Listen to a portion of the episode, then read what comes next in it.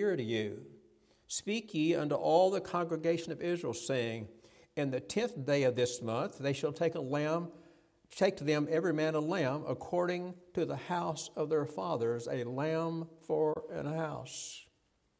And if the house will be too little for the lamb, let him and his neighbor next unto his house take it according to the number of souls, number of persons.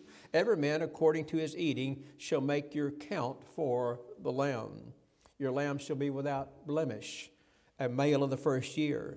You shall take it out from the sheep or from the goats, and you shall keep it up until the fourteenth day of the same month, and the whole assembly of the congregation of Israel shall kill it in the evening. And they shall take of the blood and strike it on the two side posts and on the upper posts of the houses wherein they shall eat it. And they shall eat the flesh in that night, roast with fire and unleavened bread and with bitter herbs shall they eat it. Eat not of it raw, nor sodden, mean with water, mean boiled, but must be roasted, roasted with fire, his head with his legs, and the purtenance thereof and you shall let none of, nothing of it remain until the morning, and that which remaineth of it until the morning you shall burn with fire.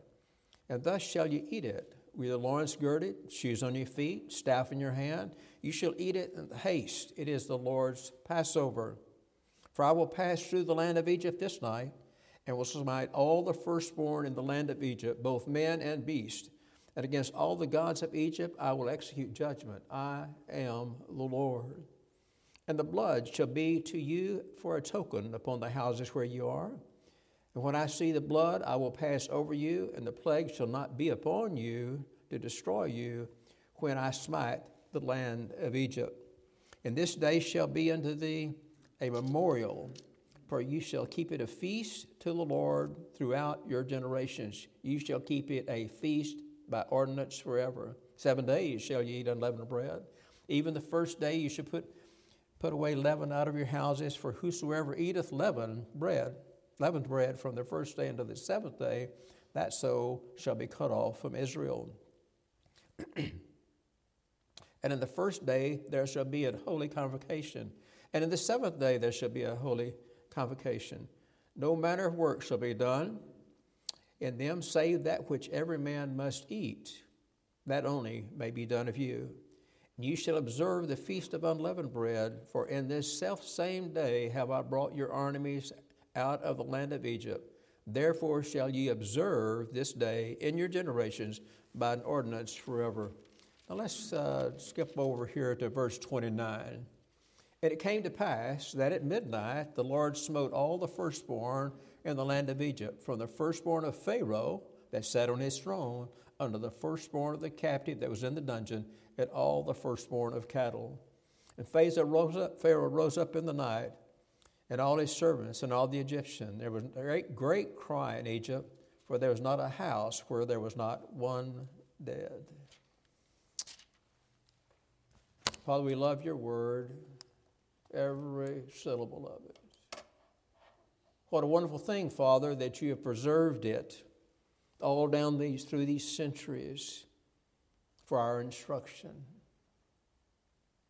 What a gift of grace that is that you preserved it for our instruction, that we might learn of Thee, we might grow in knowledge of Thee, grow in knowledge of Your will for us, be instructed in righteousness, be instructed in worship, be instructed how to live our lives.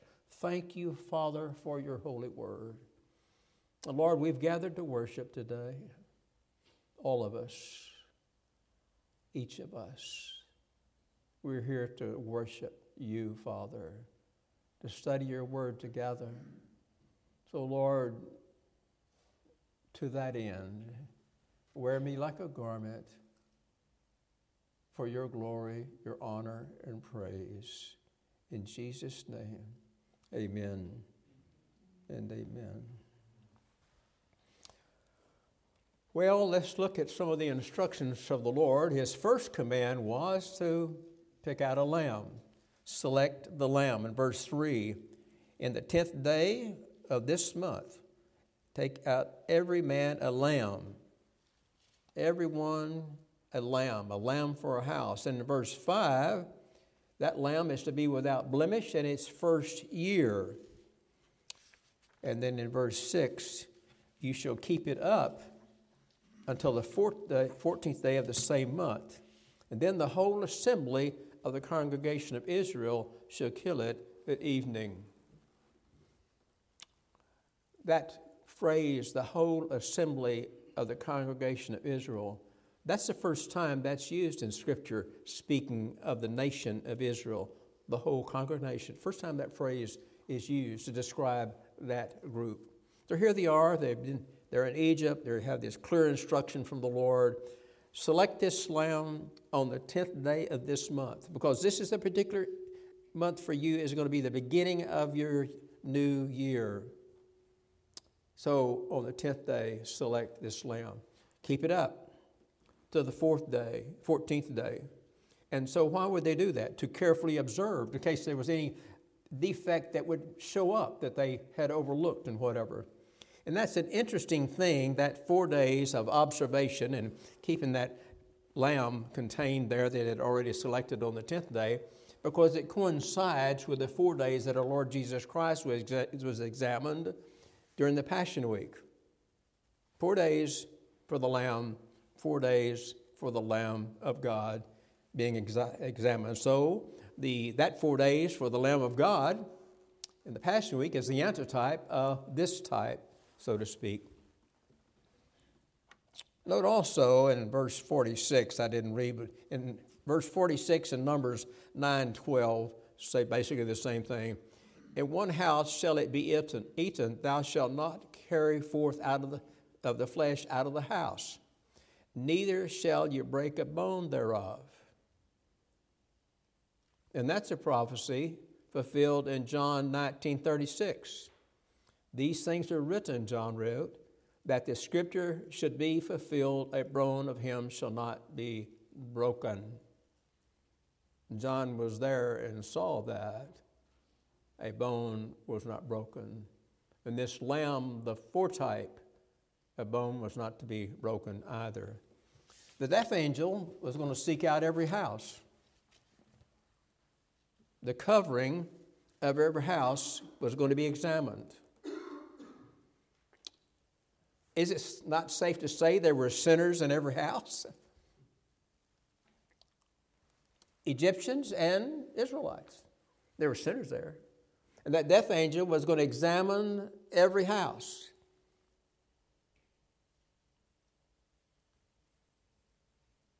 But there was a difference in those houses, really, in one sense of the word, because it was not that there were not sinners in every house, Israelite and Egyptian alike, but in those Israelite homes, they were elect sinners nationally a very important distinction that we need to remember when we're looking at the elect nation of Israel. They were elect nationally as a nation, and thus they had an instruction from the Lord the death angel is coming. You got to have a lamb in regard to that preparation for that. Now, did their election save them from the death angel? Did it? No. No. Only the blood applied to the doorpost. See, in the sovereign purpose of God, not only was He instructing that nation then about the necessity of the blood being applied, but He's also instructing His church that would come through the paschal lamb that would come. The blood has to be applied. The death angel lowered his sword, or whatever he used, so to speak, only when he saw the blood. Verse 13 The blood shall be to you for a token upon the houses where you are. When I see the blood, I will pass over you, and the plague shall not be upon you to destroy you when I smite the land of Egypt. And by the way, there's a difference between passing over and passing by, right? These houses weren't just passed by because, oh, this is where the Israelites live over here. No, it wasn't the case. They were passed over only when the blood was seen on those houses of the Israelites, a sign, a token that this house is obediently under the blood of the Passover lamb. And this is a new beginning for these folks. They've been down there a long time. Exodus chapter 12, verse 2 This month shall be unto you the beginning of months. It shall be the first month of the year to you. And this particular, it, uh, it's called Abib, and also the month of Nisan. And that has to do with a Babylonian term and a Hebrew term. But it corresponds to our March, April. That's the time frame related to our time frame today. First month of the year for them a new calendar, and a new country beginning right there for them. Been down there 430 years. Can you imagine how many of them had died and were buried in Egypt? God's elect nation, 430 years in Egypt. But the Lord is precise. You know, so many times they were, well, we're forgotten down here. Now, when they first went there, it wasn't a bad deal because Joseph was high in rank. But then they raised up a Pharaoh knew not Joseph's, and things drastically changed then. 430 years there. Exodus chapter 12, 40 through 41. Now, the sojourning of the children of Israel who dwelt in Egypt was 430 years, and it came to pass at the end of 430 years, even the self same day, it came to pass that all the host of the Lord went out of the land of Egypt. I suspect you probably had an experience like that. I've had. You know, you think, good grief, Lord, are you going to do this? Are you going to act on this? Or, or when's this going to happen? Or, you know, just wait, wait, wait, wait, wait, wait. And also, bam, just like that. You see, the Lord's never late. I mentioned a few Sundays ago about this lady singing this song about the Lord coming to Lazarus' tomb, and the chorus refrain was always, showed up four days late, just on time. See, they're four days late in my perspective and yours, but just on time according to the sovereign purpose of God. Why God wanted them down there 430 years, I don't know, but He said they were going and they did and they stayed. And on that self same day, this is when the Lord says, Time to go home, time to come out of there. No longer now citizens of Egypt. Been there a long time. Immediately after Passover, though, they were pilgrims and were headed to the promised land immediately, right there, just like that. On that self same day, not a citizen of Egypt, but a pilgrim headed to the promised land. That's what it meant for the Old Testament Jew. For a New Testament believer, though, it means a new citizenship to the promised land of heaven. And there's a parallel there, you see. They were going to a new land, we're going to a new land. It's all related to the blood of the Lamb. Philippians 3:20 Paul writes for our conversation is in heaven. Our life our meaning our purpose is in heaven from which we also look for the savior the Lord Jesus Christ. Our citizenship is there. He also wrote in Philippians 4:3 talking about some of his work associates I entreat thee also true yokefellow help those women which labor with me in the gospel and with Clement also with other my fellow laborers whose names are in the book of life the book of life is the census of heaven. Those who are residents of heaven, not yet there, well, some yet there, yes. But the book of life is the census of heaven. You know, be sure your name's on it. But remember, death abode everywhere and abides everywhere where the blood has not been applied.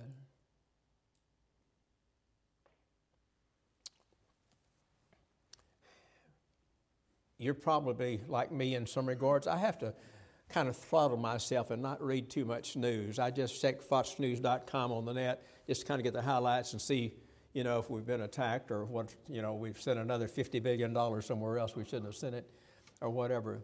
or that stay mad all the time. But some of this stuff is so aggravating and angering. You know what we have to remember? Death abides. That's it. We have people in the leadership this company are under the dominion of darkness, and death is abiding on them. And as long as we have people under the dominion of darkness and death abiding on them, we're going to have this type of ungodly, ridiculous foolishness going on. Frustrating. Wish the Lord would pour out His Spirit on Washington and everyone be saved this afternoon. Ooh, would this be a glorious day tomorrow? But it's not going to happen that way, I suspect, because this is not our home. And there's the aggravating things about this place that we live in, and certainly we have it better than any other place on the planet. But there's always these reminders that this is not our home. There's a home out there that far surpasses anything this planet could ever afford. And it's the will of God that it be that way. Lord's second commandment was this put the leaven out. Select your lamb, put the blood on the doorpost, and get the leaven out. This was the first day instruction after the death angel passed through. Blood applied, saved from the death angel. Now get the leaven out. Verse 15 Seven days shall ye eat unleavened bread. Even the first day, next morning, you should put out Put away leaven out of your houses, for whosoever eateth leavened bread from the first day unto the seventh day shall be cut off from Israel. Serious consequence for disobedience. So on the first day, after the blood was applied, remove all the leaven. The first day, the morning after their salvation from the death angel because of the blood applied. The command, the second command is get the leaven out and don't eat it. Israel left Egypt and started a pilgrim life. They had enough bread, unleavened bread, for seven days. Verse 39 they had baked unleavened cakes of the dough which they brought forth out of Egypt. That's when they're out already. It was not leavened because they were thrust out of Egypt and would, could not tarry, neither had they prepared for themselves any victual. Notice it says they were thrust out. They were. Isn't it amazing? They're there 430 years. And it had gotten so difficult for them. Why isn't God doing something? Why hasn't He done something before now? God always has a purpose in doing what He does when He does it. And what was His purpose? This tenth plague had to be dealt with. And this, what he said, he, what he did when he killed these firstborns of every beast and every Egyptian. That showed the Egyptians that that tenth God, that there was nothing to them. And, and the Pharaoh gets up, who has been back and forth, back and forth. He gets up in the middle of the night, and his subordinates with him, and say, "Get out of here! take all your cattle, take everything, and get out of our land." Gave an escort to the border, and he said, "And bless me also." There's a lot of people like that. They want the blessings of God, but they don't want the obedience of God. They don't want to quit a lifestyle. You know, things, sin's attractive. You don't think sin's attractive, you haven't had found the right one yet. You got there's sins that are attractive to you. But people don't want to let go of stuff. But they want the blessings of God on them and their stuff. This doesn't work that way. Sin in the camp of Israel always cause problems. And you can find that throughout the Old Testament. One person, two persons, whatever. Sin in the camp of Israel always caused problems. And uh, it causes problems in the local church as well. 1 Corinthians 5 1 through 5, Paul wrote, It is reported commonly that there is fornication among you and such fornication is not so much as named among the Gentiles. Now, that's a pretty strong statement, isn't it? You know, the Gentiles, that name stood for all of the people unsaved out there outside the church. And he said, Look, they don't do what you've got going on in your church. That one should have his father's wife. And you are puffed up and not rather mourned about this, that he that hath done this deed might be taken from you. For verily I, as absent in body but present in spirit, have judged already as though I were present concerning him that hath done this deed.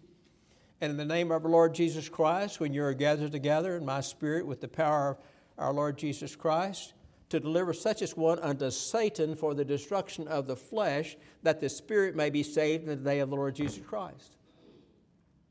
The guy was removed from the fellowship because he had done this deed. So what's the problem? We, we analyze the problem. We got a problem here. This shouldn't be going on in the church. That's sin. That's leaven. leaven. Sin is leaven. Sin condoned is leaven condoned. Leaven leavens the whole lump before it's over. The cure is remove the leaven. Pretty simple. 1 Corinthians 5 7. Purge out, therefore, the old leaven, that ye may be a new lump, as you're unleavened. For even Christ, our Passover, is sacrificed for us. Note that the purging out of the leaven, that person had done this, okay, had a redemptive purpose in the final analysis. You see that? This purging out, this removing this person that was committing this horrific sin that was regularly associated to the body of Christ, and the body of Christ was doing nothing about it. He was to be removed from the fellowship, but it had a redemptive purpose that the Spirit may be saved in the day of the Lord. Because, see, he suffering the consequence of his sin not fully come to repentance, you see. It also had a purifying purpose in the church as well. And it always does. Because things condoned have a way of affecting the whole body of Christ. And that particular cow. The little truth taught, though, in this Passover is this the putting on of the blood is our justification, it's our positional just sanctification. Positionally, it saved him from the death angel, okay? The putting on of the blood. But the putting out of the leaven is a practical work. That's what we do. And our, our justification, the blood of Christ cleanses us from all sin. That's our positional sanctification. But even after we're saved, what's the first thing we ought to do? After we're saved, just like they did, get the leaven out of our lives. Listen, I'm not talking about, we're not going to make sinless perfection. I mean, you might, I'm not going to, I can tell you. You know, I know me enough. Waverly would say, yeah, Bratcher's never going to be perfectly sinless. I watched him for 45 years. But that's not a license or a liberty for us not to take seriously the call of God upon our lives to get the leaven of sin out of our lives. So the putting out of leaven is our practical work, what we do. And of course, it's assisted and directed and alerted and instructed by the Holy Spirit of God. By the way, note that there's no command to put out the leaven before putting on the blood. No command to put out the leaven before putting on the blood. What does that tell us? Cleaning up our act and leaving a a sinless life as possible, stopping sinning is not going to save us. It won't. We have to be saved by the blood of the Lamb. Another thing, notice that the, the, the Lord did not say that the presence of leaven in the house proved that there was no, no blood on the door. You see, that that's not there. The leaven in the house did not prove there was no leaven on the door. Um, no blood on the door, excuse me. Because if that was the case, if the leaven in the house were the issues, uh, issue, there wouldn't have been any left alive in Egypt. But it was the blood applied, and they were spared the death angel's fatal swoop because of the blood applied. But the peril is this the danger is known or unknown leaven in every house. Known or unknown leaven. Those of you who are parents probably have had the experience of discovering all of a sudden there was something going on in your house that you wasn't aware of. That made me one of the most unpopular papas on the planet at times because I dealt with it. I dealt with it, and their mama did too. Known or unknown leaven. We can't be too passive under the blood. We can't be too active in purging out the leaven. Can't be too passive just because we're covered by the blood. We can't be too active in seeking out the sin in our personal lives and purging it out. 2 Corinthians 7 1, Paul says, Therefore, having these promises, dearly beloved, let us cleanse ourselves from all filthiness of the flesh and spirit, perfecting holiness in the fear and the reverence and the love of God. Perfecting holiness in the love of God.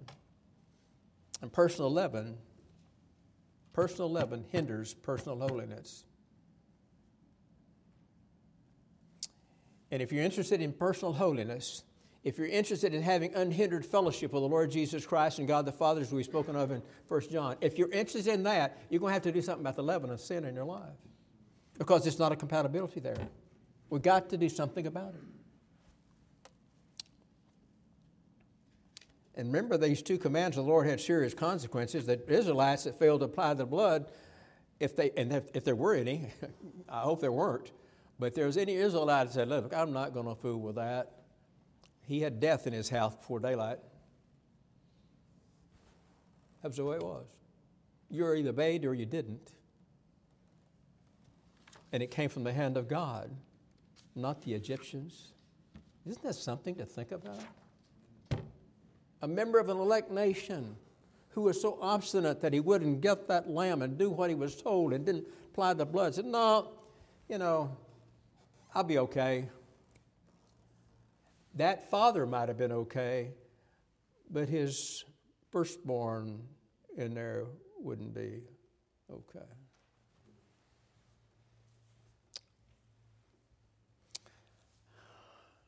So even if their homes were comparatively free of leaven, the issue is always the blood has to be applied. Then they had to be under the blood, behind the doorpost. Didn't go out of that house that night. Don't be caught in the yard. Stay in the house.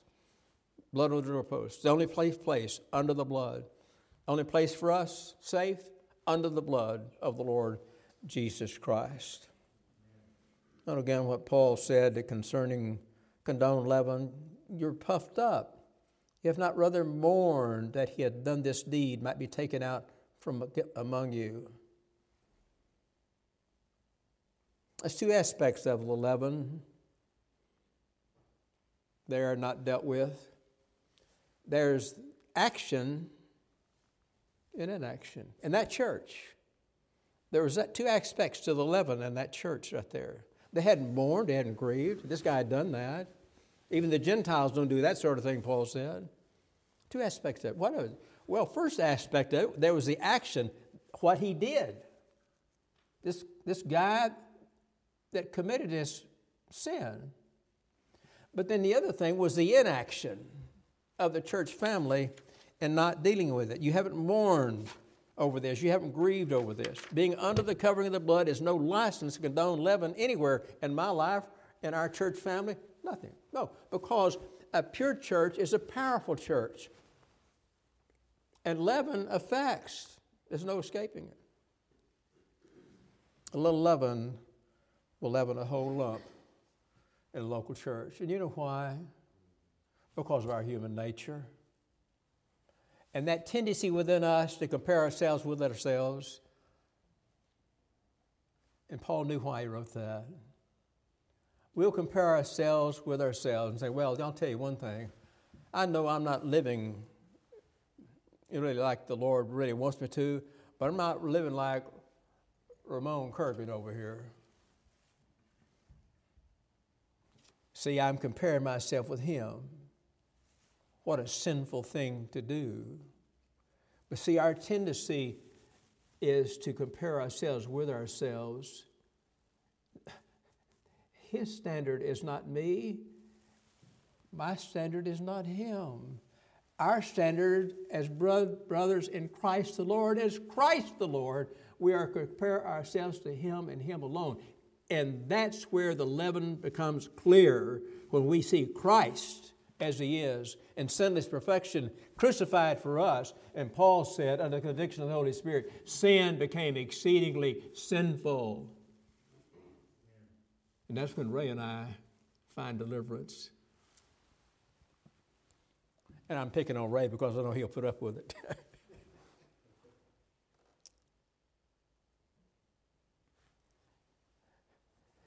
There's so many things could be said about this. I could preach till till dark. But we stay in the Word of God, it keeps us fresh with the instruction of God. We look at the crucifixion, you look at what Christ has done for us, and we see that the gravity that sin is according to the purpose of God for our lives.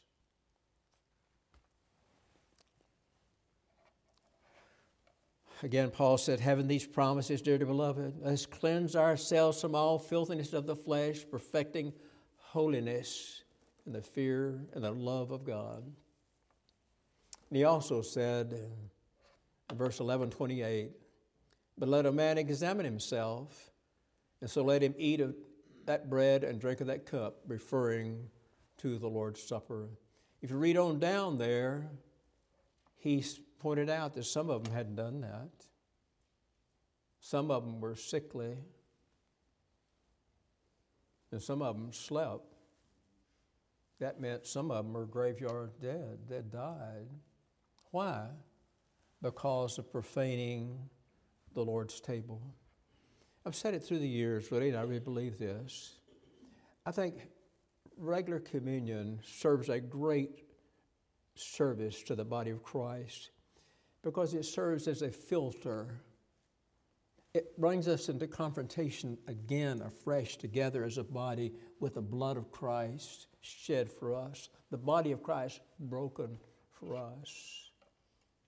And it has this warning examine yourself before you come. We'll share communion today, and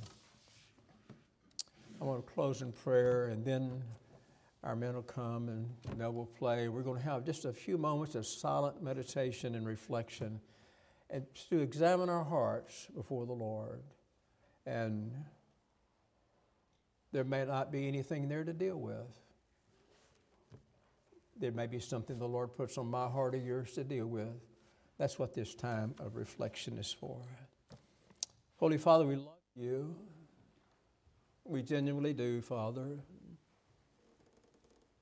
And we're grateful, Father, that you loved us, first of all, chose us, sent your Son for us.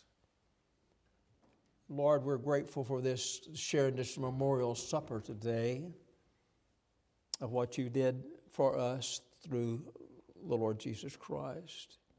Quicken our hearts in remembrance, Father, not only of what you've done in Christ Jesus for us, but also if there's anything amiss anything hindering our fellowship with you, Lord, direct us to that, that we can turn from it even now and surrender it all to you. In the mighty name of Jesus, we pray. Amen.